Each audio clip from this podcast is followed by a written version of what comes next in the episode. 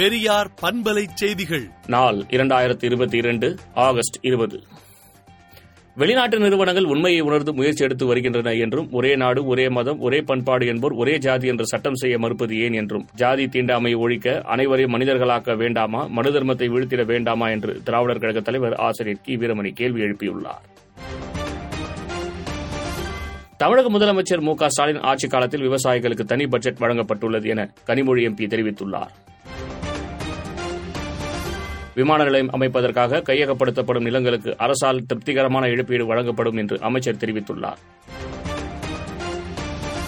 பள்ளி மாணவர்களை தூய்மை பணியில் ஈடுபடுத்தக்கூடாது என்று பள்ளிக் கல்வித்துறை உத்தரவிட்டுள்ளது. பனிரெண்டாம் வகுப்பு துணைத் தேர்வுக்கான மதிப்பெண் பட்டியலை நாளை மறுநாள் பதிவிறக்கம் செய்து கொள்ளலாம் என அரசு தேர்வுகள் இயக்கம் அறிவிப்பு வெளியிட்டுள்ளது.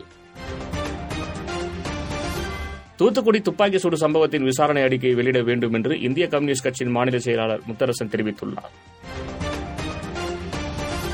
தமிழகத்தில் மூன்று நாட்களுக்கு மிதமான மழைக்கு வாய்ப்புள்ளதாக வானிலை மையம் தெரிவித்துள்ளது.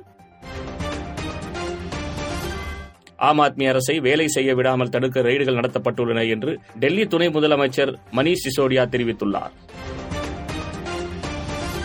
கர்நாடகாவின் முன்னாள் முதலமைச்சரான சித்தராமையாவின் உயிருக்கு அச்சுறுத்தல் விடுத்த சம்பவத்தில் பதினாறு பேரை போலீசார் கைது செய்துள்ளனர். காஷ்மீரில் கனமழையால் ஏற்பட்ட நிலச்சரிவில் வீடு இடிந்ததில் சிக்கி இரண்டு குழந்தைகள் உயிரிழந்துள்ளனர்.